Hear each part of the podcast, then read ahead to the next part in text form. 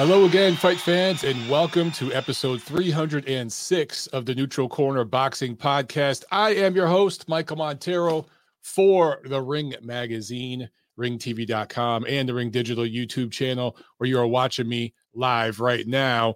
Uh, reminder, guys, the new issue of The Ring, dedicated to the great Larry Holmes, one of the best heavyweights of all time, is out in stores and available. And obviously, you can buy that online too. You guys should check out the Ring store. There's all sorts of uh, old magazines and, and gear and stuff like that that you can pick up there. So uh, look for that. Uh, TNC 306 for the week of March 26th. Uh, man, we are almost through March already. Craziness.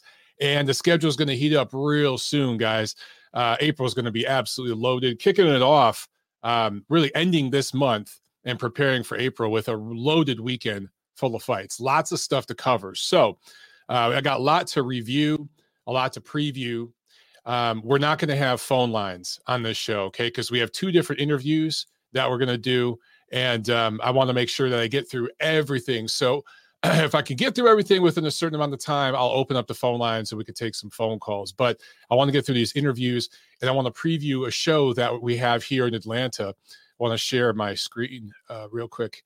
Uh, the Underground Showdown 6 is happening this Saturday in Atlanta. And I will be doing the commentary, ringside commentary for the live stream on the WBC Live channel. I've told you guys about this channel before um, it, it's it's great because you you can watch fights from all over the world for free. All you have to do is go to the WBC Live Channel website. It's wbc.vivetv.network. And you can go there, and all you got to do is create a user word and a, and a password, and boom, you're in and you have access. And there's all sorts of great shows on there, including this show. The Neutral Corner is broadcast on this channel. Uh, when I do the Friday wrap up, it's on there as well. And a lot of other great boxing podcasts are on the channel, but you guys can check out some fights as well. Uh, those of you who followed my journey, you saw when I, I fought uh, in that charity event last September dedicated to my brother. That was broadcast on the WBC Live channel. It was pretty cool. So I will be doing the live uh, commentary for that show. And that show is going to be headlined by uh, heavyweight, undefeated heavyweight from Belarus originally, now fights out of Florida, Sergey Novakow. I hope I'm pronouncing that name right. We'll find out in a second because he's going to join us and talk to us. But uh, big power punching heavyweight.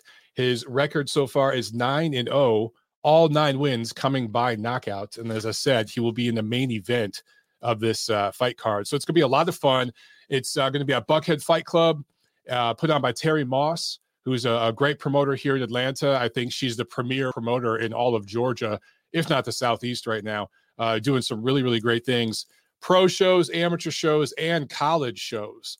By the way, we just had the National College Boxing Championships here in Atlanta last weekend. How cool is that? Uh, it was great to see young kids in college uh, taking up boxing as a hobby. And we saw um, we had some friends fight in the nationals there, including several of Terri Moss's fighters from Buckhead Fight Club. So uh, let's jump right into this, man. Uh, I'm gonna we're gonna bring Sergey uh, on the on the chat here and talk to him about his fight coming up and some other things. If you guys want, if you have any questions, get in on the chat. If you're just joining. Uh, no phones today because we have a loaded show, a lot to review, preview, and two interviews for you guys as we preview uh, the show coming up in Atlanta this weekend. So let's bring Sergey on now. Let's see. Uh, Sergey, hello. Can you hear me? Hello. Hey, hello, hello. I'm here with my coach. It's Shota. How doing? Oh, okay. I'm gonna help How you, doing? translate if it's okay. Great, great. Um, can so, that's good. Yes, I can hear you guys good. I hear some music, but it's okay. It's it's very low, so we're good. Thank you for being on the show. Thank you, both of you, for being on the show.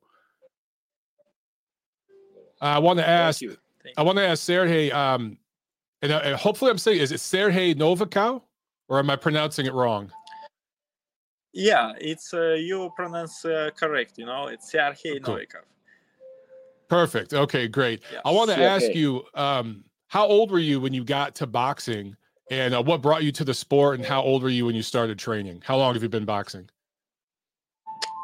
Um, I was 10 uh, year old uh, when I started uh, boxing in Minsk. Um, uh, first time try uh, you know few different sports you know like uh, ice hockey football but uh, i live in a rough uh, neighborhoods and mm-hmm. i choose boxing because boxing helped me like take self defense you know it's mm-hmm. more important yeah. yeah. it's it helps more than football yeah. in that kind of neighborhood right um, well, I want to ask. I, I saw you fight in Atlanta last year. You fought five times in 2021. You were very, very busy. How many times do you think you'll fight in 2022?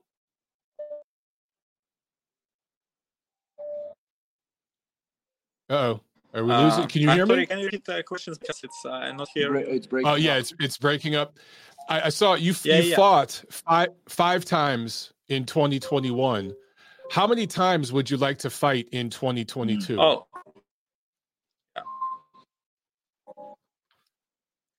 Yeah, um, I plan be uh, active in uh, this year too. You know, I don't know exactly numbers, so how many fights I can make? Maybe five, maybe six. You know, but um, uh, I'm planning uh, make uh, my record. Uh, it's improve uh, my record and my rating. You know, it's uh, important for me right now.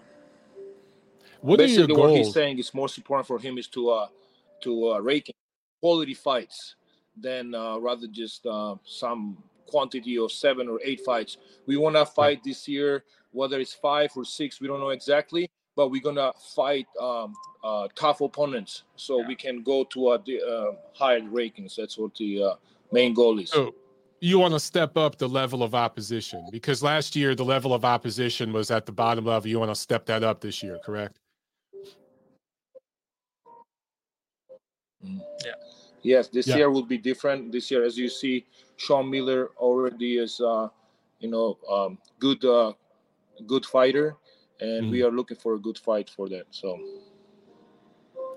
What are, what are your goals in boxing as a professional fighter? What what goals do you have? Um, of course, I have a goal uh, being a world champion. You know, maybe um, in a few years uh, I can uh, fight in a champion belt. Mm. It's my main goal. You know, be a champion, world champion.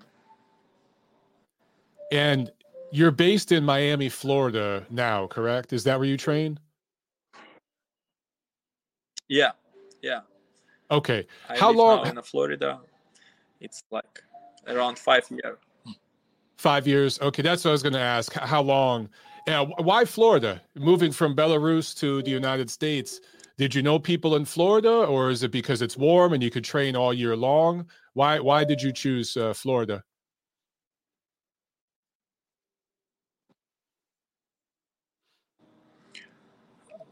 Why I choose Florida? You ask, yeah? Yes. It's breaking up a little bit. Yeah, breaking up a little bit. Ah. Um, uh. You know, it's uh, more opportunity for sports. Uh, in the US, uh, have a more opportunity for sports. Uh, in Florida, it's a good place for training every uh, day. You know, it's uh, yeah. every here. It's summer every day you know it's you can training outside inside and uh, mm, it's perfect place for preparation you know for fight and uh, i think it's the best place in the world for uh, sportsmen. I like this place. It's beautiful. It's very beautiful. Um, how often do you get back to belarus? How often do you go back home and visit? Do you still have family over there that you visit? Uh, I not really often uh, go to Belarus. Uh, I was uh, only one time I visiting my uh, father uh, because I have only my father in Belarus. He still live there. Okay. So well, I, he's been here for five years, and yeah. he was last time he was there last summertime last year. Yeah. Okay. I wanted to get your but, your thoughts. planning to go? The,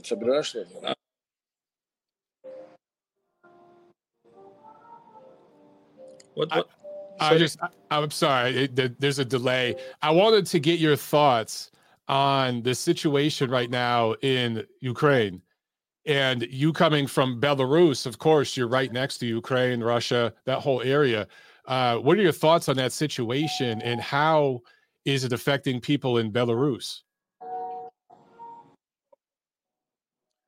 Uh, you know, I am uh, deeply sad uh, what's happening in Ukraine. Um, um, it's a big crisis, you know, for our region. Uh, but uh, I support the Ukrainian people. It's a very hard time now there, you know, and um, I don't know uh, how it's actually for in Belarus because I, I really live right now here and. Mm I don't know uh, what exactly happened there right now. Yeah, one last question because uh, he means sorry, he doesn't know how Belarus is affected, yeah. but uh, but he supports the Ukrainian people. Right. Uh, I know that, that's a tough question. It's it's it's hard to uh, answer what's going on right now. Um, I just want to ask, what can fans expect from you Saturday night in the ring? How would you describe your style and what can fans expect to see Saturday night when you fight here in Atlanta?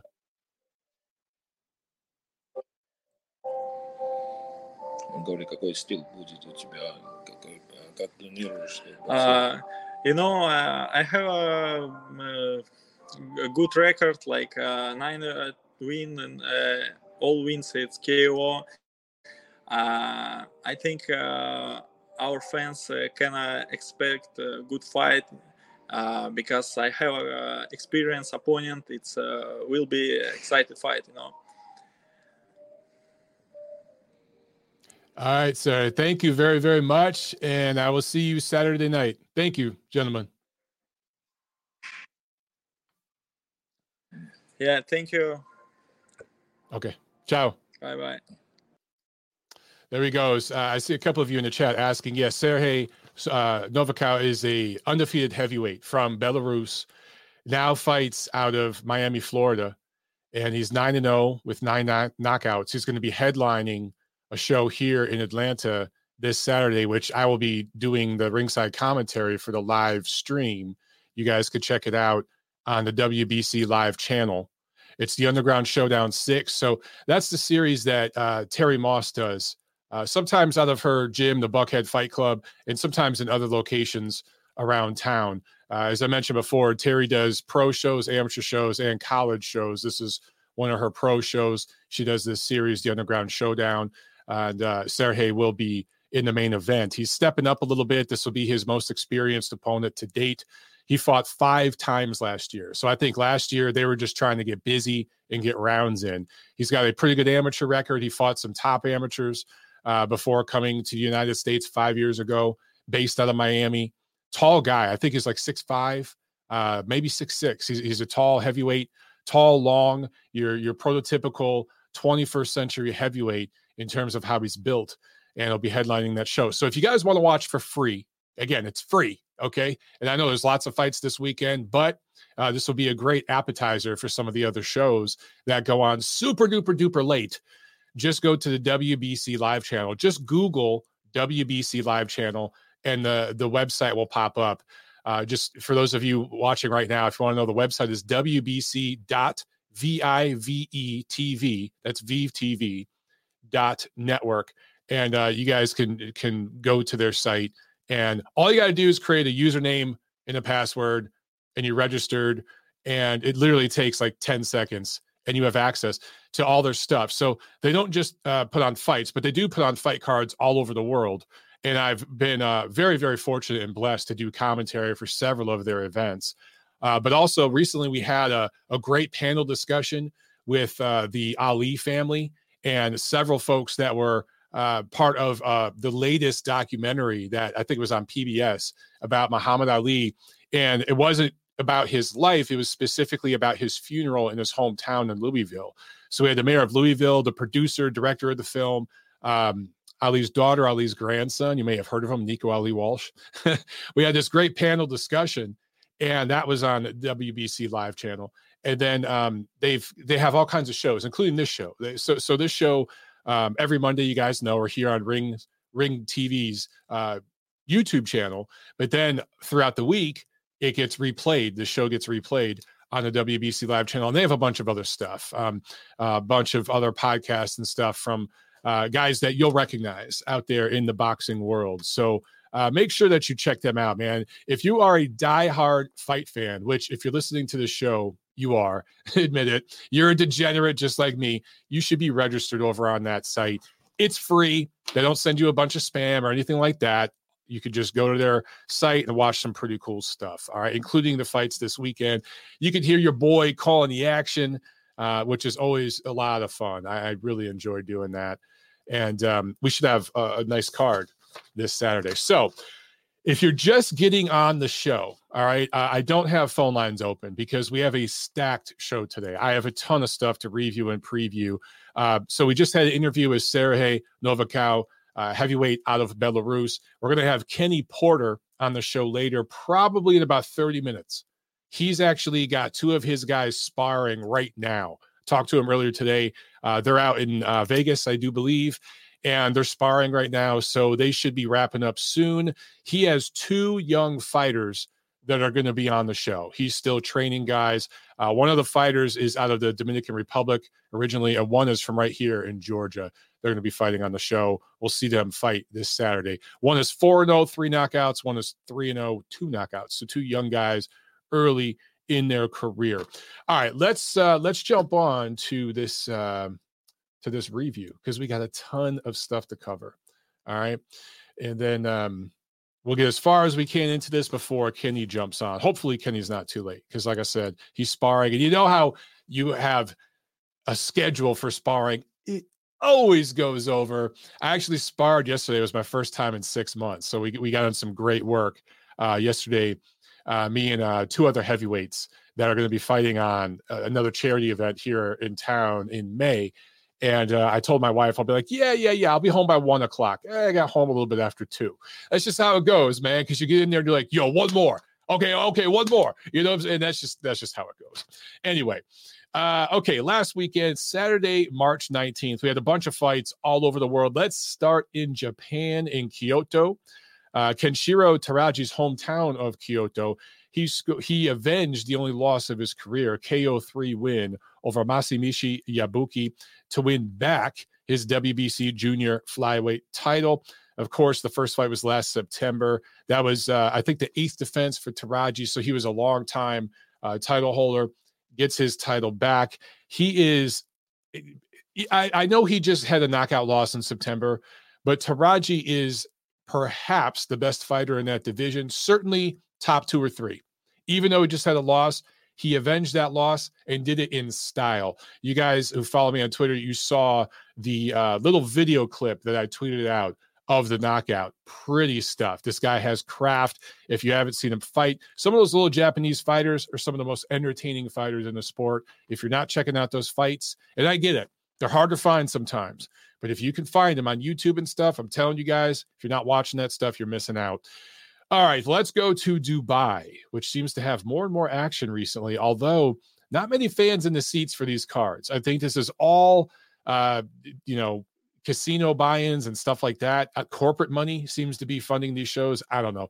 Richard Schaefer's Probellum Promotions put on uh, a show at the Duty Free Tennis Stadium in Dubai. Uh, this was a, a, decent show with uh, a couple of interesting fights kind of showcase fights, especially one of them, but uh, showcasing two good fighters who are among the best in their division. So, uh, Regis Prograis, TKO six win over Tyrone McKenna, who has been beat a couple times, but has never been stopped. Not an elite level fighter by any means, but this was a statement from Prograis to go there and stop this guy. We all thought Prograis was going to win, right?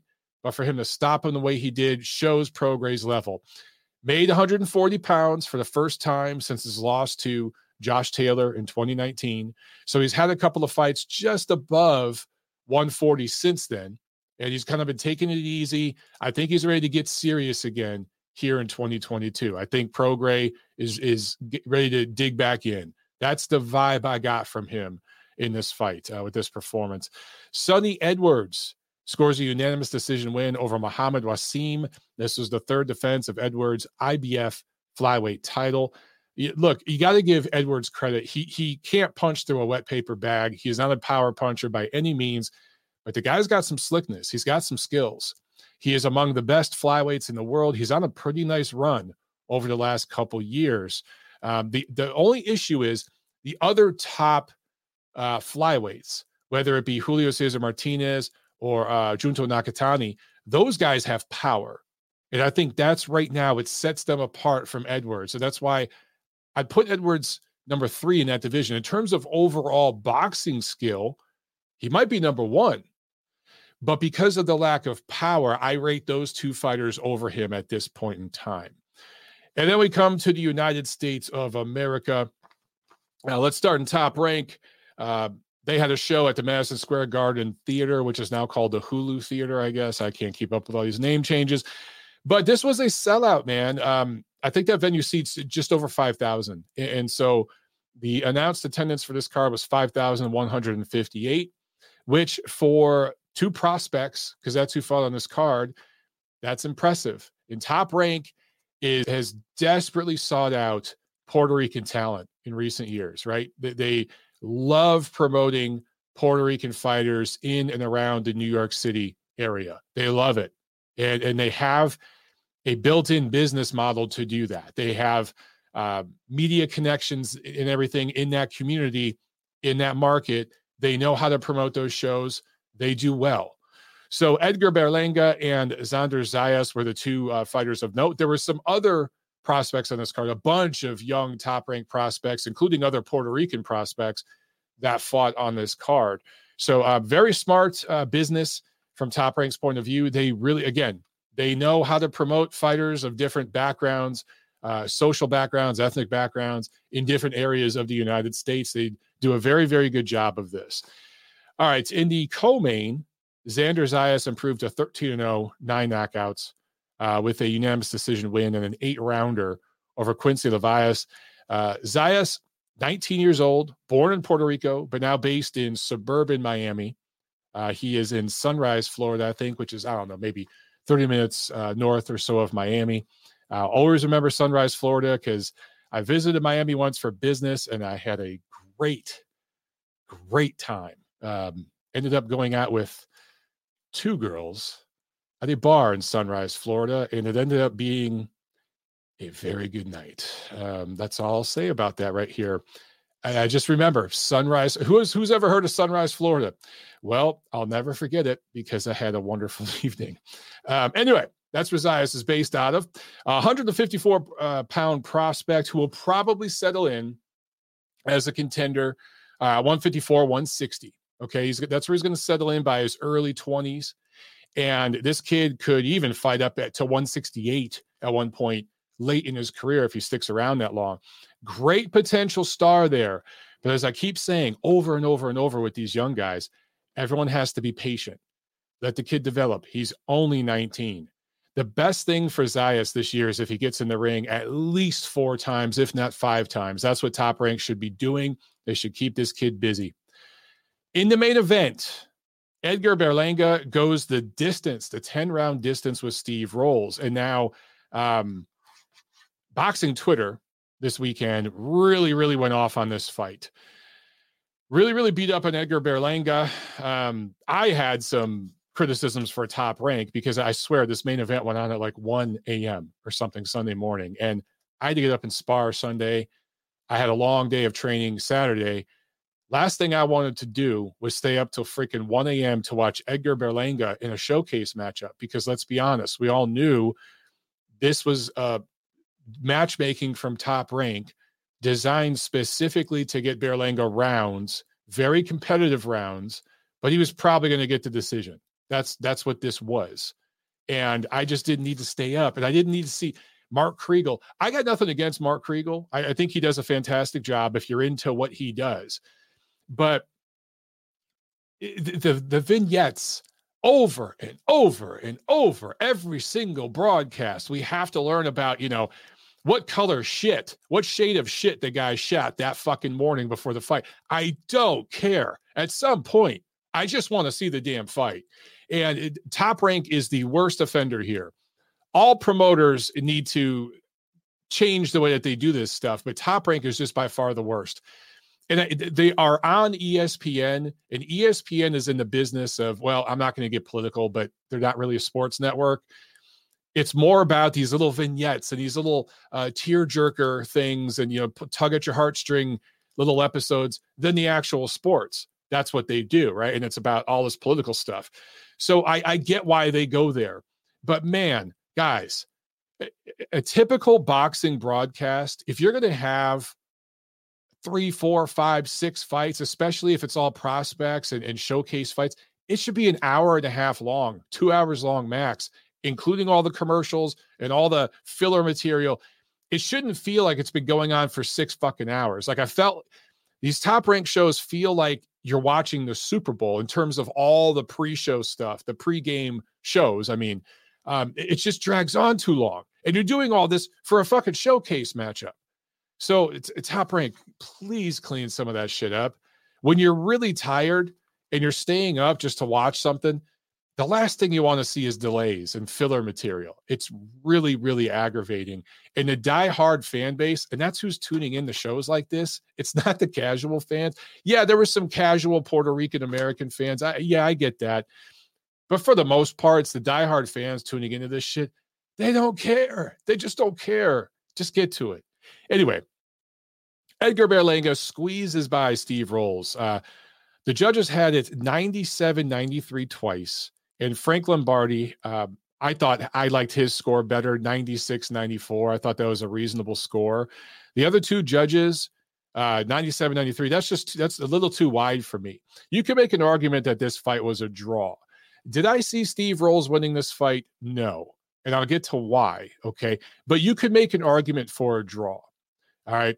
Um, let's go over punch numbers because I know you guys love it. Berlanga 120 of 314 for 38%. Rolls 123 of 447 for 27%. In terms of jabs connected and power punches connected, pretty much negligible, pretty close. Okay. What's interesting is that Berlanga, who's definitely the more crude of the two and just goes for the knockout and power, like hard shots, he threw less, uh, 130 some odd less punches than rolls, yet was more accurate. So uh, his punches were he was more accurate with his power punching and his jabs, and his jabs and power punching had more effect. There was a little more on them.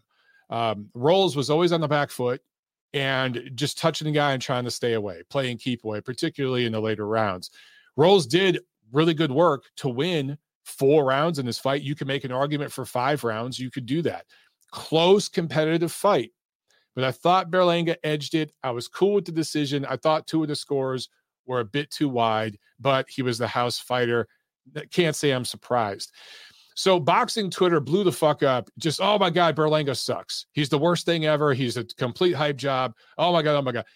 These are the a lot of you, a lot of you, not all, but a lot. There's the same people that during his 16 fight knockout streak. Oh my god, this guy's the next big thing. Oh my god, oh my god it's just it's so funny the way you guys fall some of you fall for promotional hype jobs hype machines and then when the the rails fall off a little bit you just completely jump off the fucking train it's not like you just cautiously hang on to see what happens and, and you wait it out just oh my god now it's time to jump off the train look man here's the truth about edgar berlanga in his first five years as a pro fighter 2016 through 2020, five years.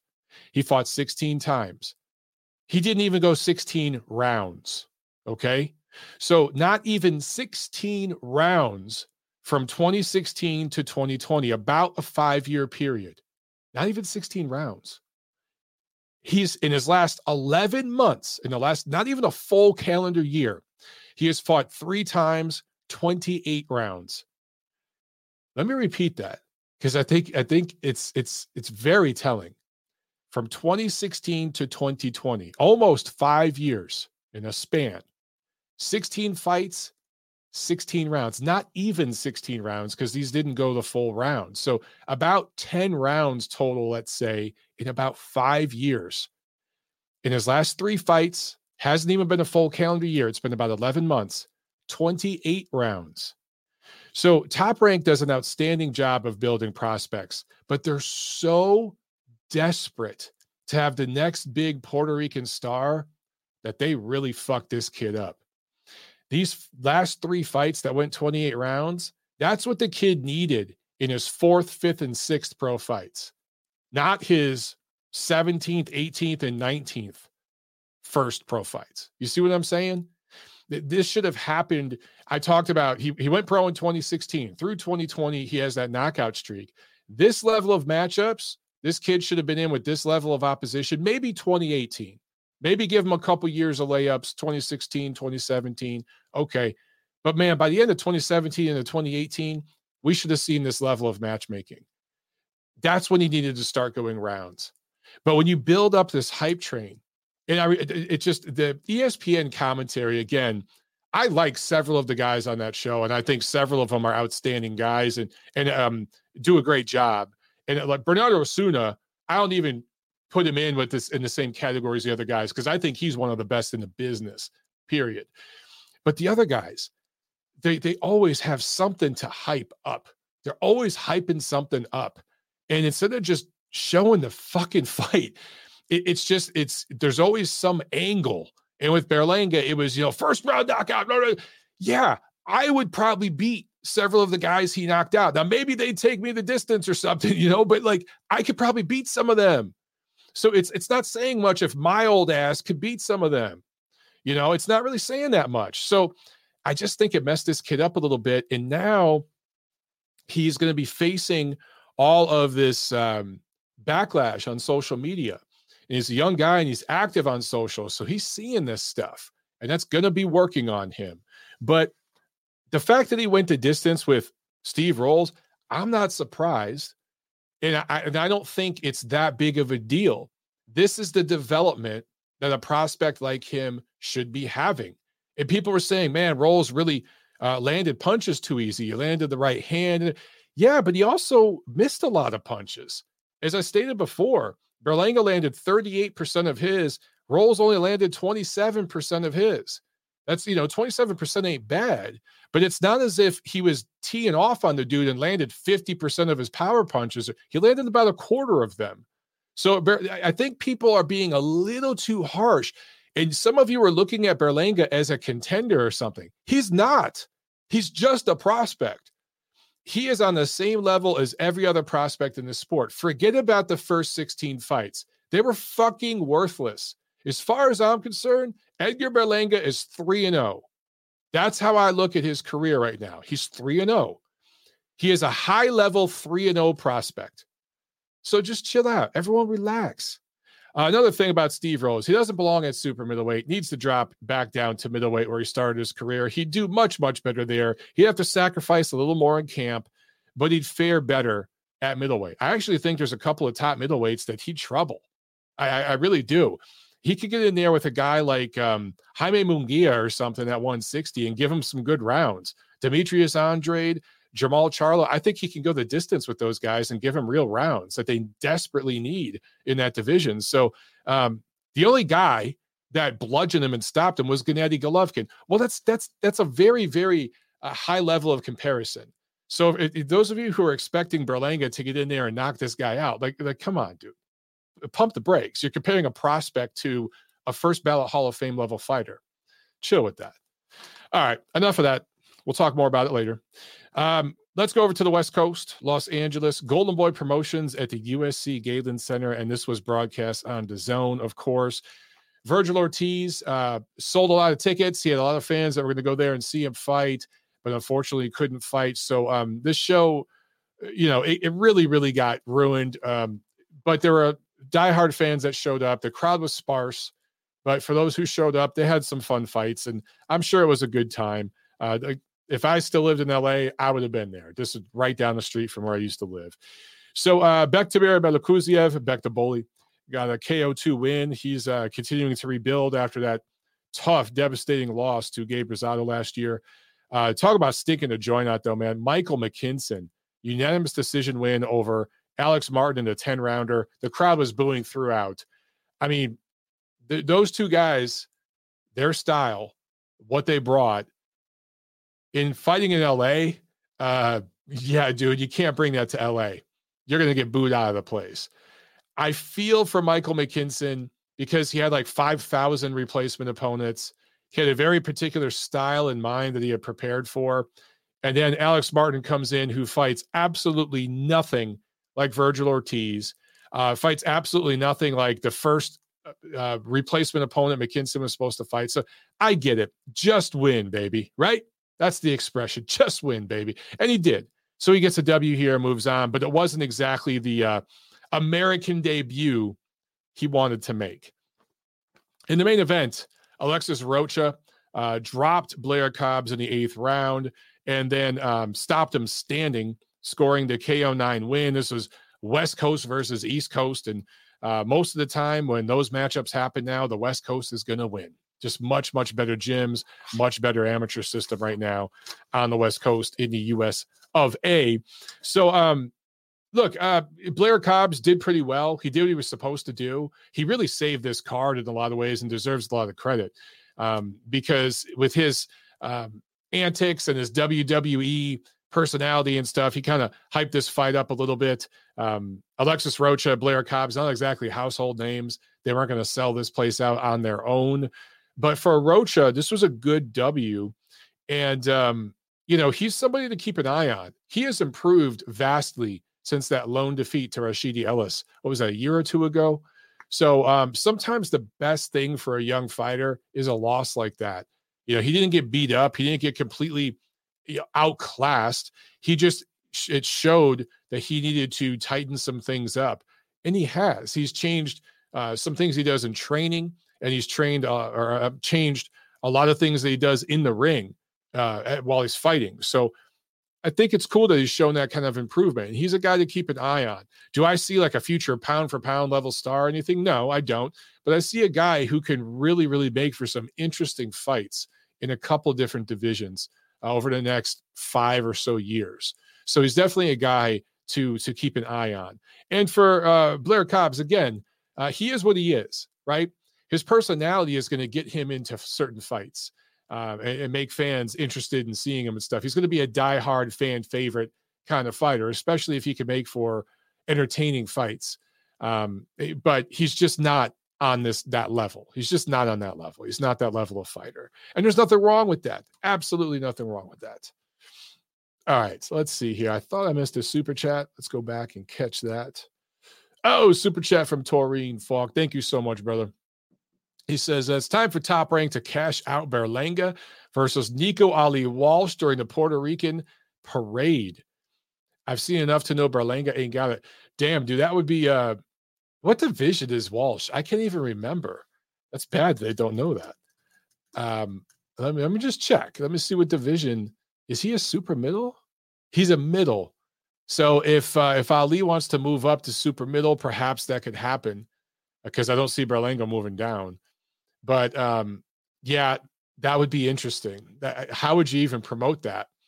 Um, it, Muhammad Ali's grandson versus the 16 first round knockout KO streak, man. Um, I God, I just the commentary would drive me insane. But look, man, I'm not ready to say top rank should cash out on Berlanga because here's the thing.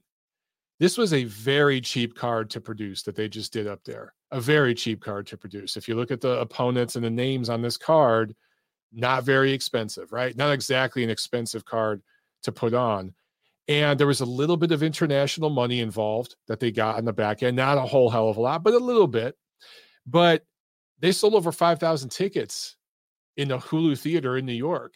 So, yeah, I don't think they're going to cash out on this this kid anytime soon. I think they just need to keep developing him, man. And uh, again, I look at Berlanga as 3 and 0 because those first 16 fights didn't mean dick.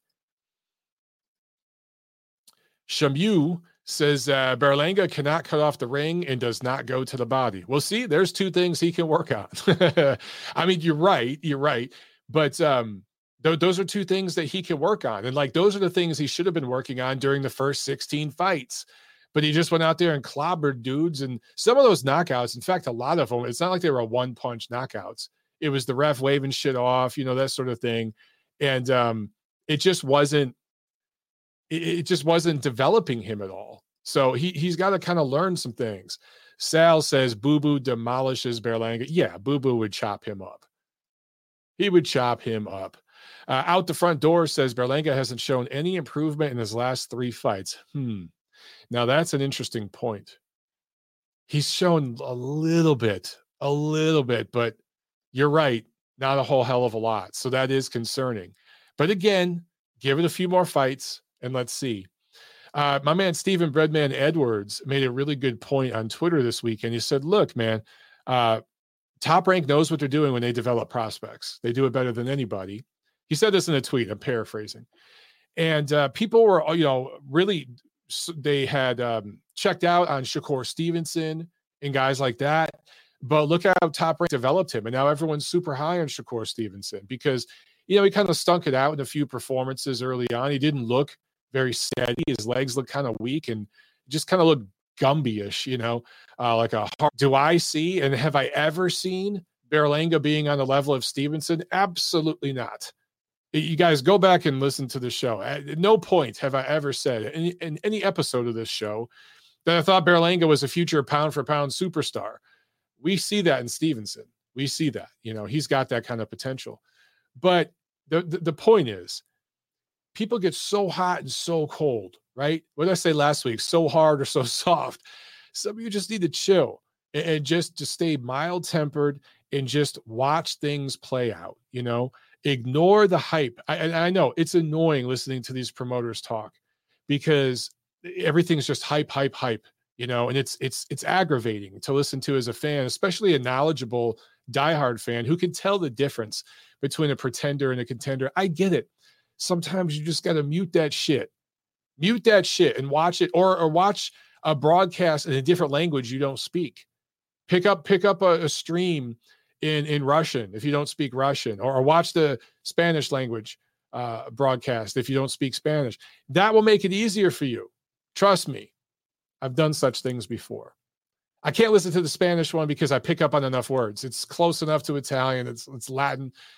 But sometimes I will literally pick up a feed in a language I don't even know what the hell it is, and I'll watch the fight there. It's so much more enjoyable.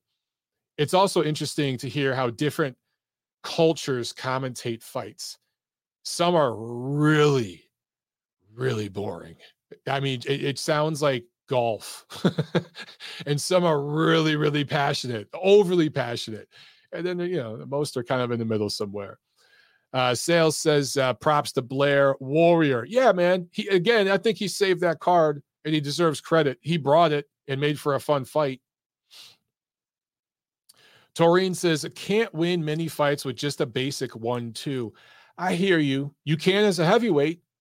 I mean, Lennox Lewis, Vladimir Klitschko, guys like that, basic one-twos, jabs, throwing the two every now and then, a little hook off the jab you can dominate fights if you know how to do that shit the right way. What does Usyk do? Usyk's footwork is um, you know amazing, but it's still basic one twos. It's straight shots down the middle.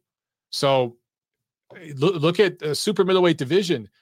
Guys like Saunders, Smith. I'm not saying these guys are Hall of Fame, but they won titles basic one two, dude. What does Caleb Plant do? So I think Berlanga, if he could develop a few things, hey, got to remember uh, Bob Arum and Top Rank, they own the WBO. So the second that title becomes vacant, he might have an opportunity. Uh, let's see. Omar Rodriguez says, uh, Montero, if you could pick one thing that Berlanga should improve immediately, what would it be? You know, man, um, I, I could go into a big technical thing and talk about all these little technical things with him.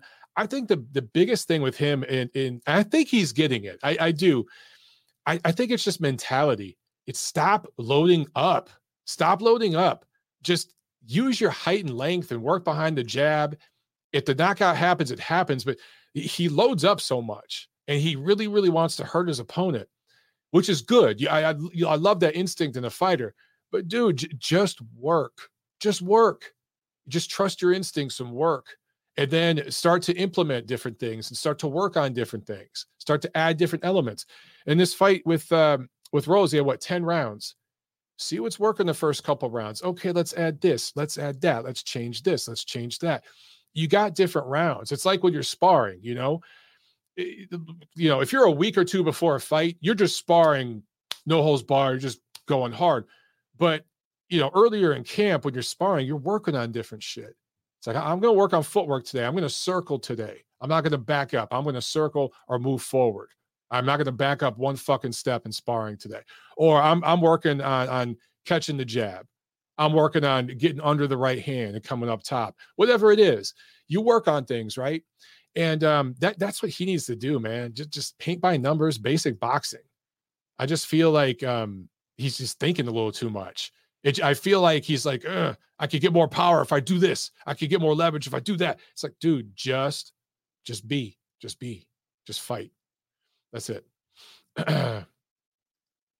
Rolls Rod says, uh, love rekindled on press row Saturday night. Doug and Kim sitting together. Great to see. Yeah, as far as I know, Doug and Steve are always cool. But um, it, it, that would have been fun, man. Yeah, if I again, if I would have been in town, that would have been one of those where it's you're not there for the crowd. You know, it's not going to be a big crowd.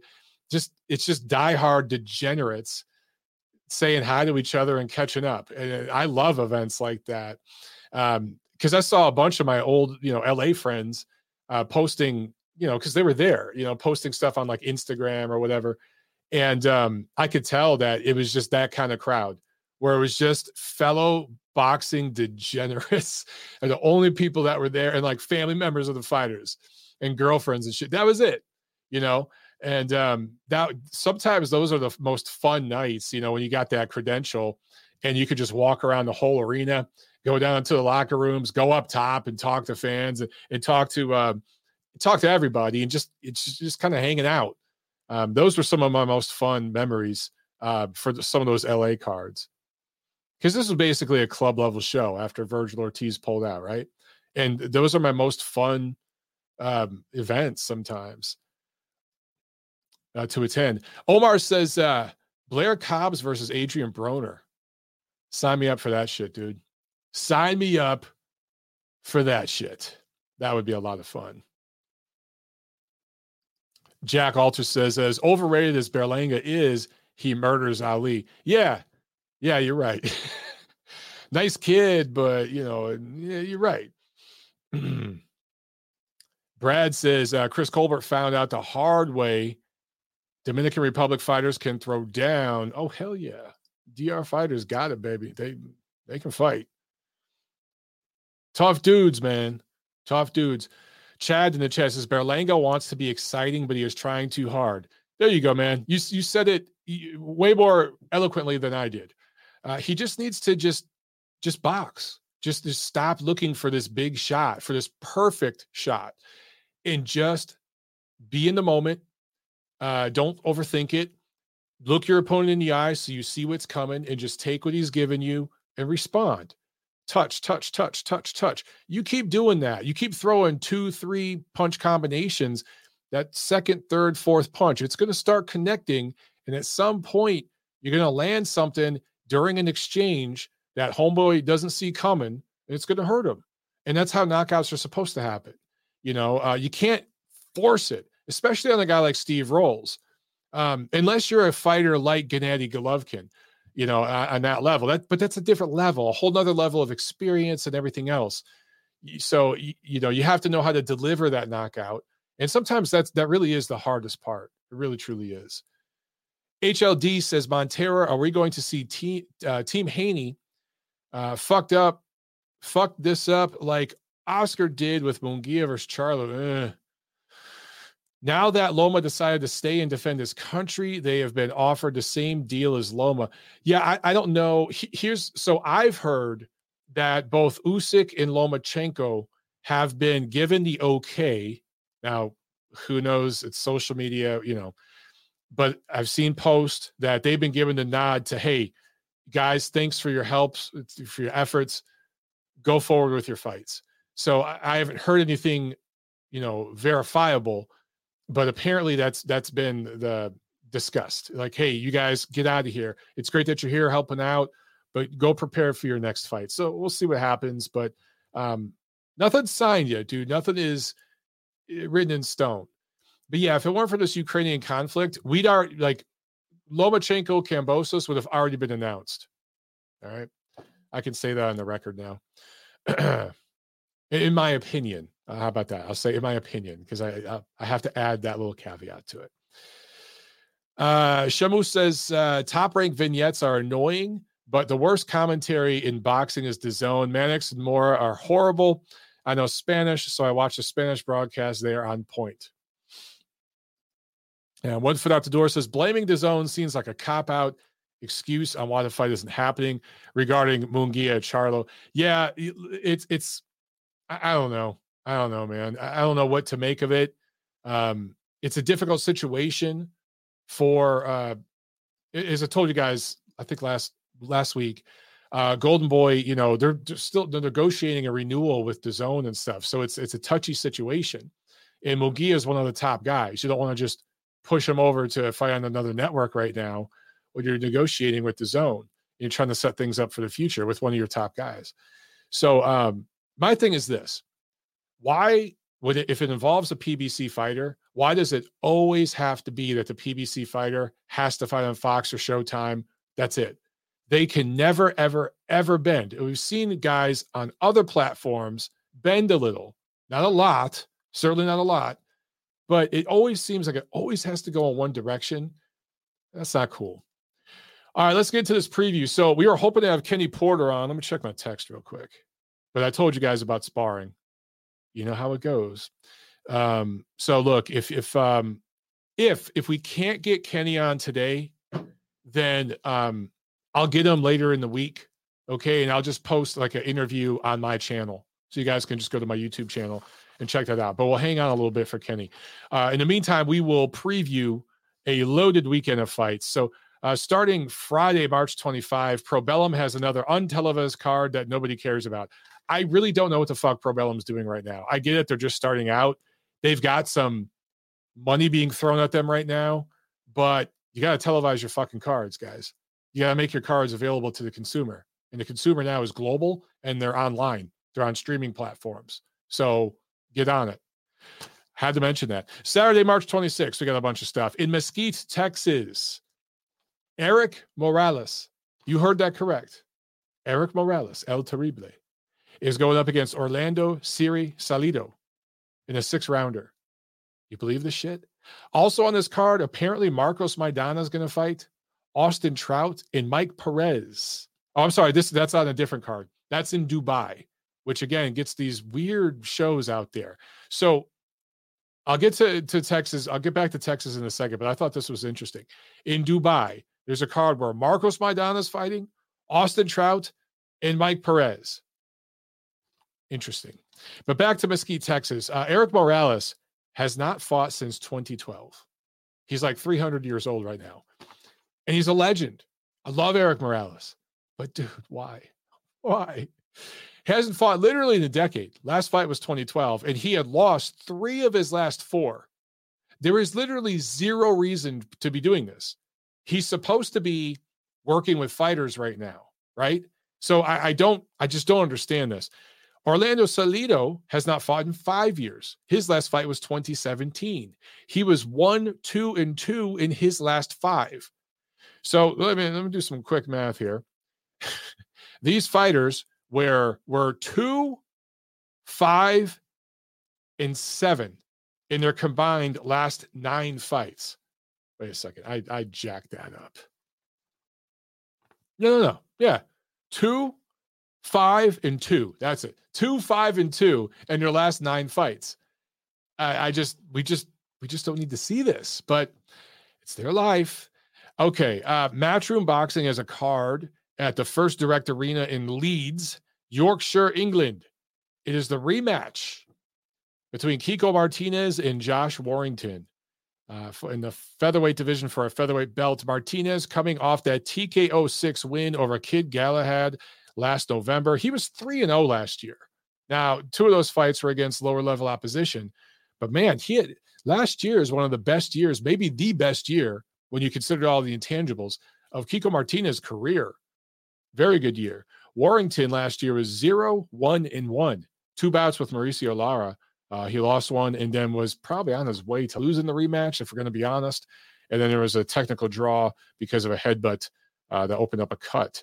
So, um, listen, if you look at the the uh, the recent record of these fighters on the surface, this looks like a super competitive fight where it's a 50 50 pick 'em fight.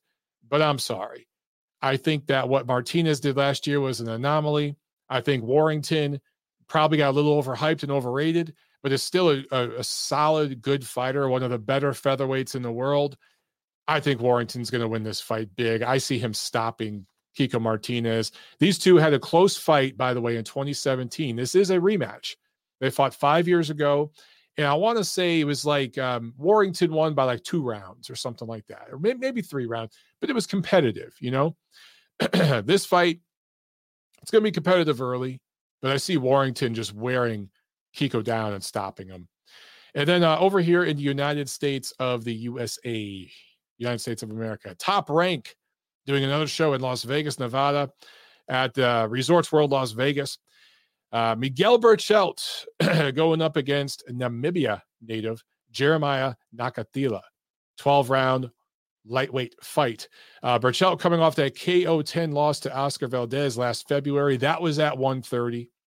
Nakathila, his second, this is his second fight back since his unanimous decision loss to uh, Shakur Stevenson last June. That was at 130. So both of these guys been at 130. Now they're doing this fight at 135 for Berchelt, who I always thought was a tad overrated at 130. One of the better fighters, but he was ranked at like number one or number two at one point. I just didn't think he was on that level. More like a number four, number five guy. And we saw that when he finally stepped up and fought Oscar Valdez. Um, but um, do I think that gaining five pounds suddenly is going to revitalize him and change him? I, I don't know. I don't know, but Top Rank knows what they're doing. And in terms of styles, in terms of styles and matchmaking, I think this will be a fun fight. I really, really do. I think this will be a fun fight, man. Uh, I don't know who to call in this. Like, I want to say Berchelt maybe by decision or something, but I don't know. Nakathila could take this. I think um, this is going to be a fun fight. And then also, uh, TGB Promotions promoting a PBC show that will be broadcast on Showtime from the Armory in Minneapolis, Minnesota. Tim Tszyu going up against Terrell Gausha. Uh, this is the biggest test of Tszyu's young career. He is 20 and 0, 15 knockouts.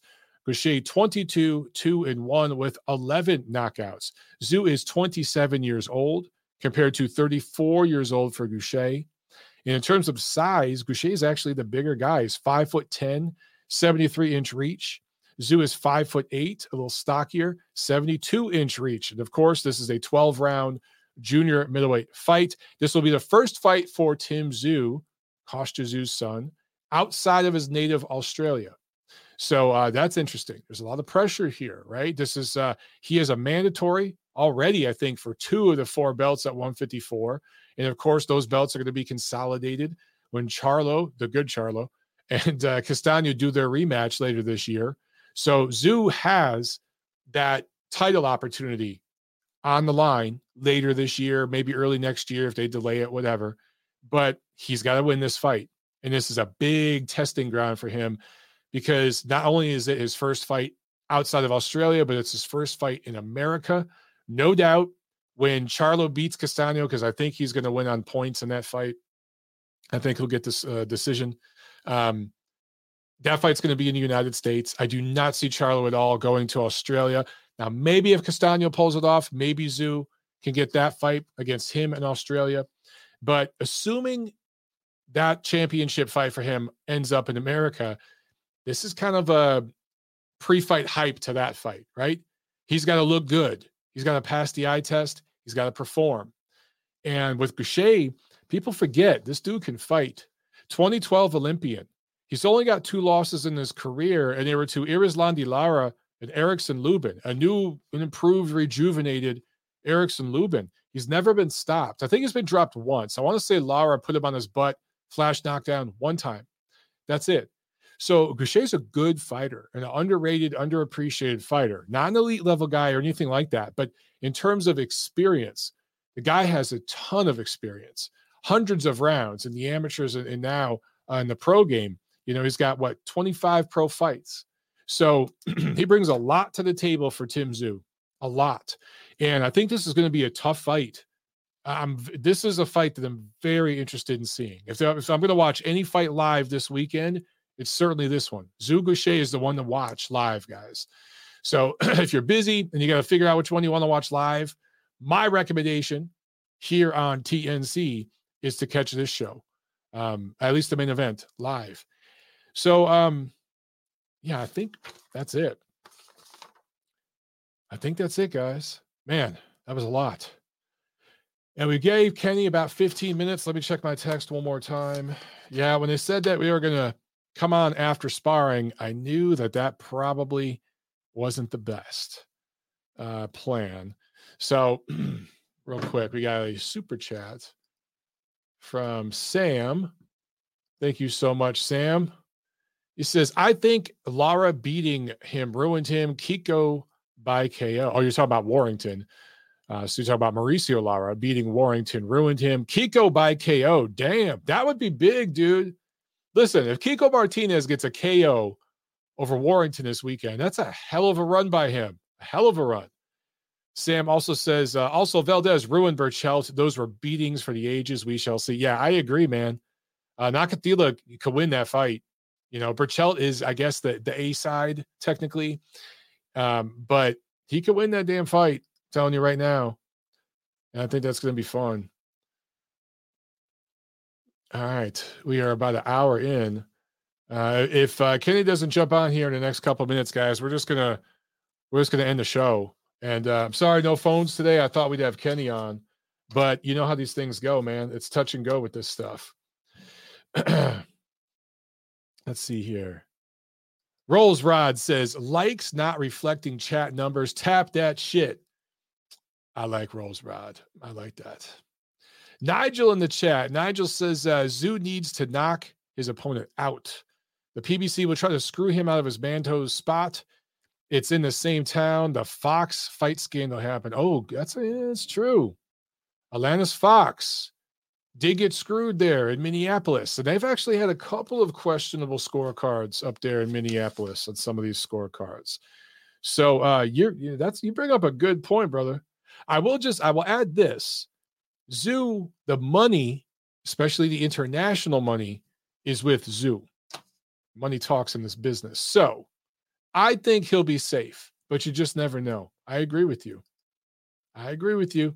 Nacho agrees too. Nacho says, uh, agree, don't leave it in the judge's hands. Your best judges in this game are lefty and righty. Those are your your best judges. Eric Gomez uh, says Minneapolis and Al Haymon have a cushy situation with the owner of the venue. Yeah, that's right. And if I'm not mistaken, the owner of the venue do they know somebody at the wba or there's some sort of connection through the wba as well as it relates to that alantez fox situation. Uh, i can't remember for sure off the top of my head but it is a little it is a little shady. I would definitely be a little nervous. Yeah that's another thing too. Where's i think Gausha is from ohio. Let me check this. Let me make sure because i want to make sure i get this right. But tim is from australia right? I just uh, Uh, why is this in Minnesota? I just like if you're gonna, yeah, yeah, okay. I'm just checking right here. So Gausha is from Cleveland, Ohio, and he's now based out of California. That's where he lives and trains now. So why are you having this fight in Minneapolis? An Australian guy, a California-based Ohio native, fighting in Minneapolis. Yeah, whatever. I've seen crazier things. I've seen crazier things. All right, guys. I guess uh, I guess Kenny ain't gonna make it. Like I said, uh, we will. I'll, I'll touch base with him, and I'll do an interview later in the week, and um, I'll post it on my YouTube channel. So just look for it there. All right, guys. Uh, other than that, I will see you Friday on my channel for uh, the Friday wrap up, and then this Saturday, the Underground Showdown. It's going down. So if you guys can check that out, your boy will be doing the live commentary for the WBC live channel broadcast. There it is. Be from the Buckhead Fight Club right here in uh, Atlanta. And um, you want to hear me on the mic? Hey, check it out. It's free. Just go to the WBC live channel, User pass takes about 10 seconds and you got access. All right, guys, that's it. Have a great week and see you Friday. Peace.